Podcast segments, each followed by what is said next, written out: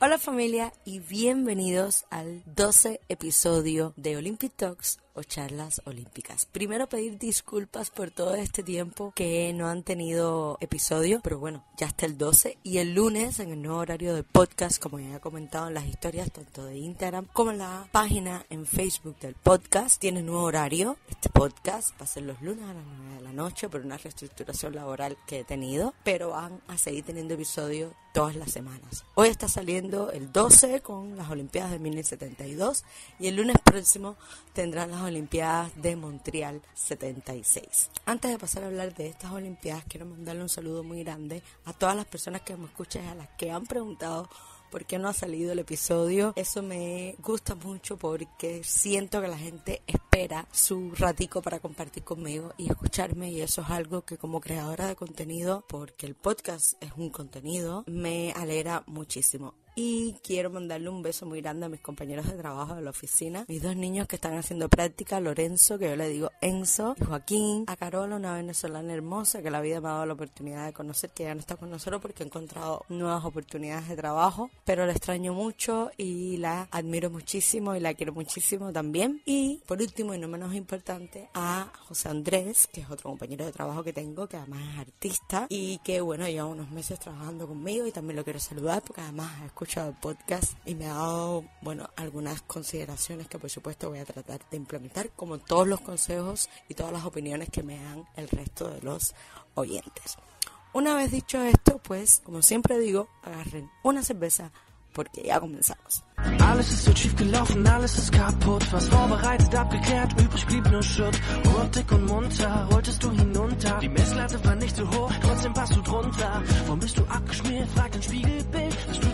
richtig investiert, ja wart und nicht erfüllt. Manchmal ist es dir schon greifbar und nah, doch aus irgendeinem Grund verpasst du's um ein Haar. Du schlägst dich an, schlängst Los Juegos Olímpicos de 1972 fueron los segundos que se celebraron en Alemania y los primeros en un país dividido. Hay que recordar que Alemania en aquellos años estaba dividido en Alemania Occidental y Alemania Oriental. Y en este caso los Juegos se celebraron en la parte occidental. El gobierno de Alemania Occidental deseaba que los Juegos Olímpicos de Múnich presentaran al mundo una Alemania democrática y optimista como lo demuestra el lema oficial de los Juegos, los Juegos Alegres. Pero un hecho en particular ensombreció este deseo y lo vamos a analizar más adelante. ¿Por qué tenía esta expectativa el gobierno de la Alemania Occidental? Bueno, hay que recordar que los primeros Juegos celebrados en Alemania fueron en el año 1936 bajo el régimen nazi de Adolf Hitler en la ciudad de Berlín. El Parque Olímpico se basó en los planes de Frei Otto, un arquitecto bastante reconocido y que tras los Juegos se ha convertido en un lugar emblemático de la ciudad.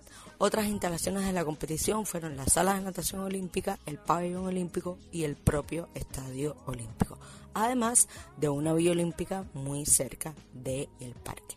El diseño del estadio se consideró revolucionario por sus tribunas de cubiertas con cristal.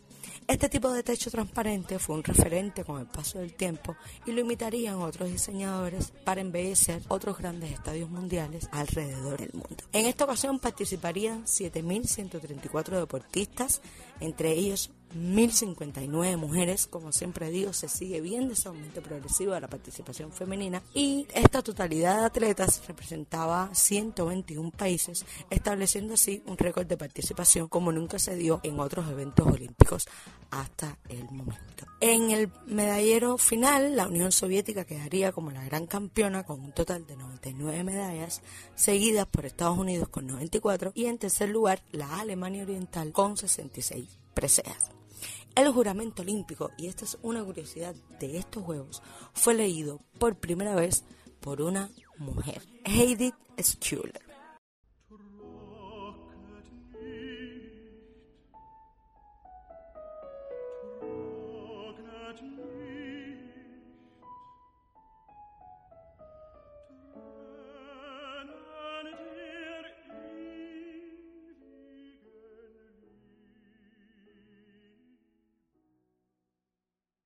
Antes de seguir hablando del desarrollo de los Juegos, de los atletas destacados y mencionar algunas curiosidades de esta cita olímpica, vamos a desarrollar un poco el tema de lo que se conoció como Septiembre Negro.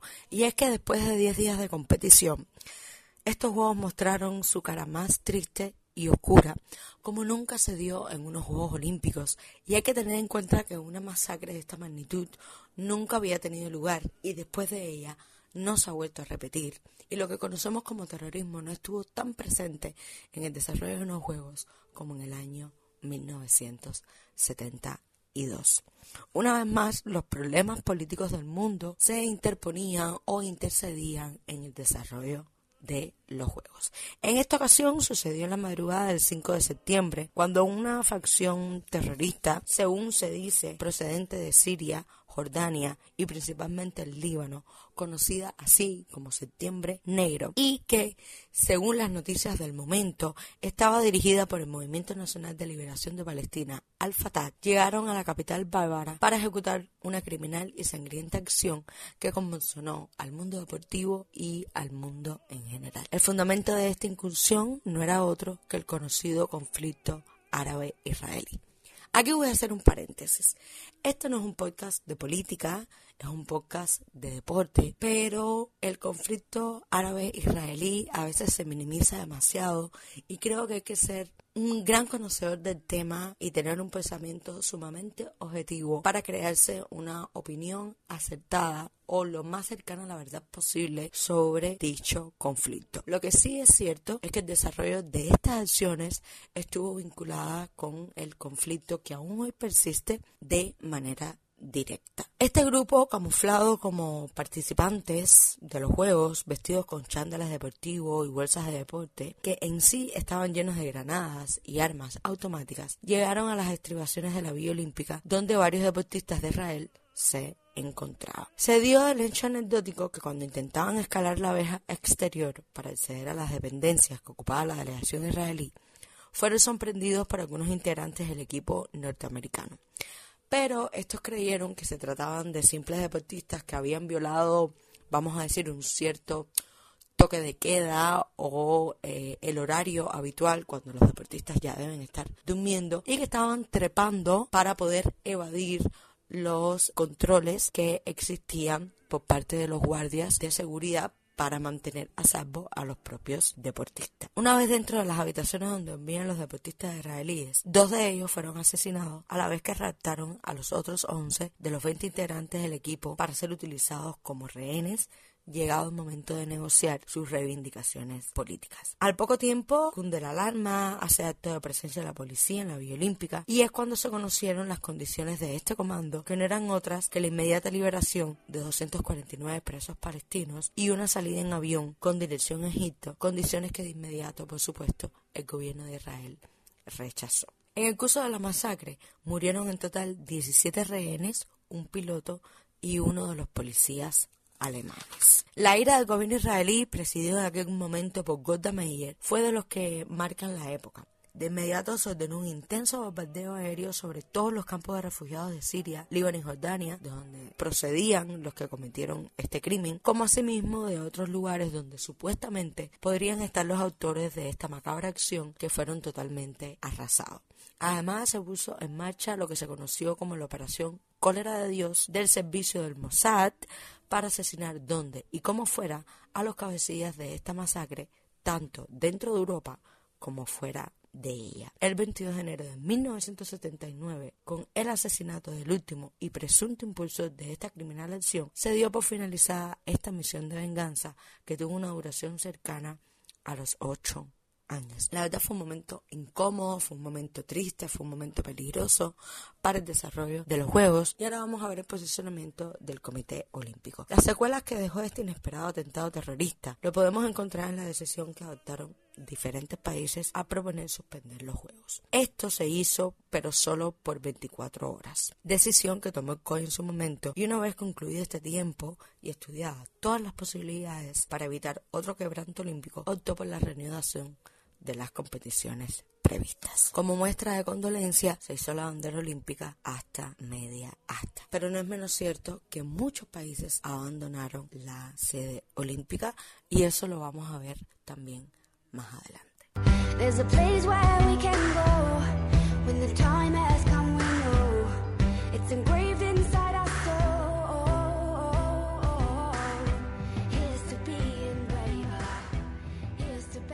Ahora sí, vamos a concentrarnos en la parte deportiva y vamos a hablar de los grandes deportistas que protagonizaron estos Juegos de Múnich 1972. Y voy a empezar por la máxima figura que tuvo estos Juegos y que su récord establecido en aquel momento duró hasta Beijing 2008, cuando el gran Michael Phelps batió este récord. Y quienes saben de deporte, o les gusta el deporte, o conocen de deporte, saben que estoy hablando del gran Mark Spitz, que además también era estadounidense, y que estableció un récord mundial en estos Juegos al ganar siete medallas de oro. Y no solo eso, en cada una de ellas estableció récord mundial. Esto jamás en la historia se había visto. Habíamos visto ganar tres, cuatro medallas, pero siete jamás. En una sola Olimpiada, jamás. Y Marek Spitz lo logró, elevando el total de nueve, pues ya había ganado dos de oro en los Juegos de México cuatro años antes. El récord de Spitz, como ya comenté, se mantuvo hasta 2008 cuando fue batido por el increíble, el fenómeno de Michael Phelps. Otra gran estrella fue la gimnasta soviética Olga Korbut, que se convirtió en una estrella mediática tras ganar una medalla de oro en la prueba de competición por equipos, ya que no pudo ganar el all-around, como ustedes saben. El all-around individual es la competición más importante dentro de la gimnasia porque es la que nos dice quién es el gimnasta más completo y lamentablemente tuvo una caída y fue superada por su compañera Lyudmila Turicheva. Finalmente ganaría después dos medallas de oro en la prueba de barra de equilibrio ejercicio del suelo. Otro nombre que tenemos que mencionar sí o sí es el de Lasse Viren de Finlandia. Ya ustedes conocen que los finlandeses son grandes atletas en las carreras de medio largo fondo y en esta ocasión Lasse Viren se convirtió en el primero y hasta hace unos años en el único que logró ganar los 5.000 y los 10.000 metros, este último incluso tras una caída, hazaña que repitió en los Juegos de 1976. Es decir, ganó en dos Juegos seguidos tanto los 5.000 como los 10.000 metros. Cosa que no solo lo competiría en el primero, sino como dije anteriormente, hasta hace una década en el único que había logrado semejante cosa. Da la casualidad que Mofara lo realizaría en los Juegos de Londres 2012 y de Río 2016. Lo mismo, 5.000 y 10.000. Y además, tanto se repite la historia que incluso Mofara también tuvo una caída y aún así ganó el doblete en los Juegos de Río 2016. Recordemos que también sufrió una caída y aún así fue campeón. Otro nombre que viene a la mente es el de Valery Borsov de la Unión Soviética, quien ganó los 100 metros y los 200 metros en atletismo. Con respecto a los 100 metros, vamos a ver más adelante en las curiosidades por qué se convirtió en campeón y qué pasó con los grandes favoritos en la final de la carrera reina dentro del el atletismo. Otro nombre que se nos viene como protagonista en estos juegos es el de Dave Gutlett, quien ganó los 800 metros masculinos después de ser último en los primeros 600 metros, momento en el que empezó a pasar corredor tras corredor en la recta final para finalmente tomar la delantera en los últimos 18 metros y ganar por 0,3 segundos al segundo lugar, quien no era otro que el favorito soviético Yevgeny Archanov. Otra que debemos mencionar, y esta vez es la natación, es la jovencísima de 15 años Shane Gold, nadadora australiana, quien conseguiría tres medallas de oro, una de plata y una de bronce en estos Juegos. También debemos mencionar a Dane Gable, quien ganó la medalla de oro en lucha libre sin que se le anotara un solo punto. Y por último, mencionaremos a Win Ruska, que se convirtió en el primer judoka de todos los tiempos en ganar dos medallas de oro. Más adelante veremos que no sería el único y que un gran judoka japonés sería tricampeón olímpico. Pero ya eso vendrá en otro momento.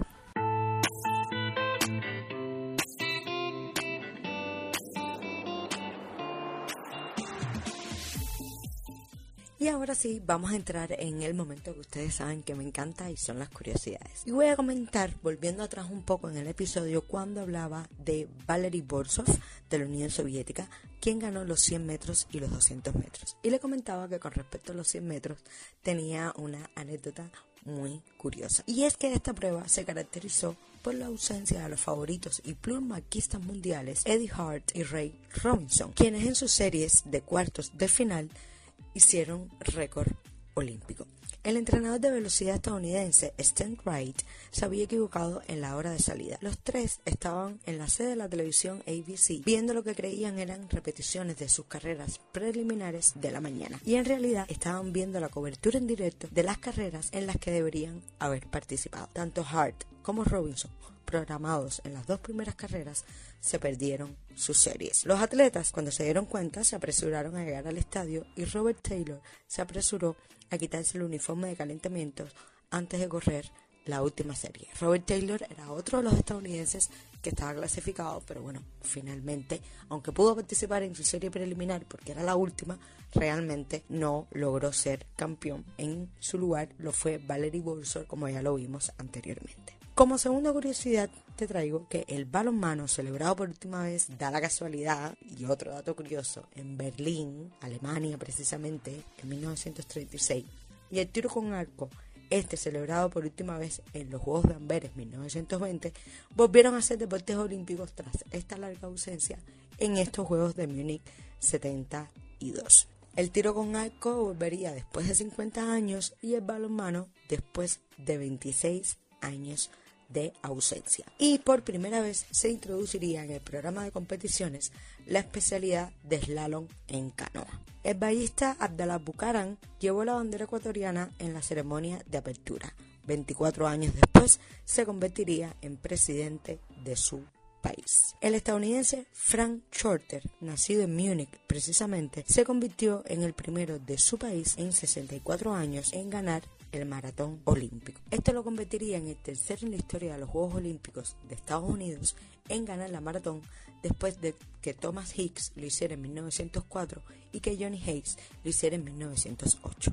Ya les adelantaba cuando hablaba de los atletas de una cosa que evidentemente es una curiosidad y me estoy refiriendo a Lasse Viren cuando ganó los 5.000 y los 10.000 metros, hecho que repetiría Mofara como ya comentaba en los Juegos de Londres 2012 y en los Juegos de Río 2016. Cuando hablábamos del tema del escuadrón terrorista conocido como Septiembre Negro, comentaba que una de las consecuencias que tuvo para los Juegos es que muchos países abandonaran la competición. Y esto, además, evidentemente, de la delegación israelí, se sumaron los países de Noruega, Holanda, Filipinas, Egipto, Siria, Kuwait, entre otros muchos. Pero, al mismo tiempo, otros países harían su primera aparición, como es el caso de Albania, Dahomey, el actual Benín, Gabón, Corea del Norte, Lesoto, Malawi, Arabia Saudita, Somalia, Suazilandia, Togo y Alto Volta, actualmente conocido como Burkina Faso. Y como última curiosidad te traigo la que más ilusión me hace, porque aunque comentamos que en un juego anterior hubo como una especie de mascota, Realmente se conocen los juegos de 1972 como los primeros en el que se creó una mascota de manera oficial para los mismos, escogiendo en esta ocasión la figura de un perro pastor alemán al que se le puso el nombre de Waldi, el cual posteriormente se convirtió casi en una enseña nacional por los diversos formatos y aplicaciones que se realizaron del mismo, que acapararon totalmente la admiración de los asistentes a este gran evento.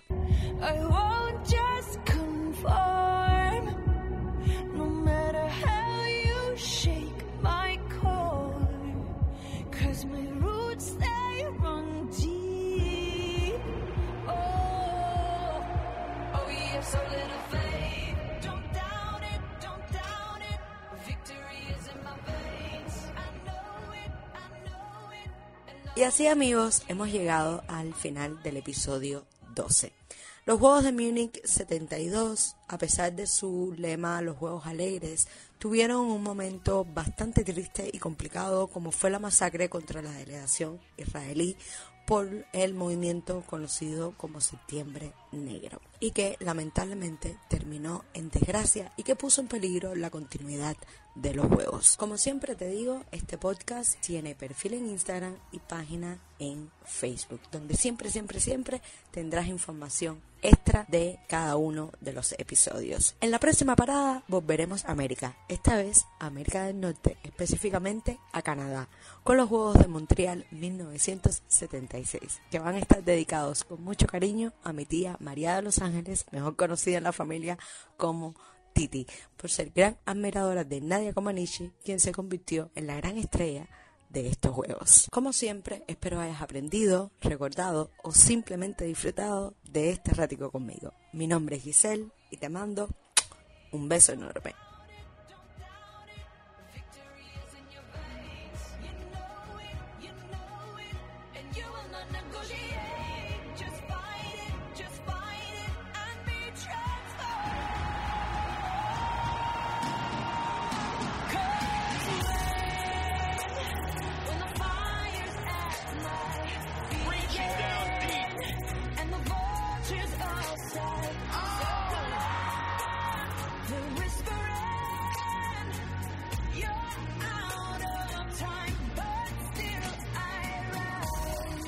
a rise up. This is no mistake, no accident.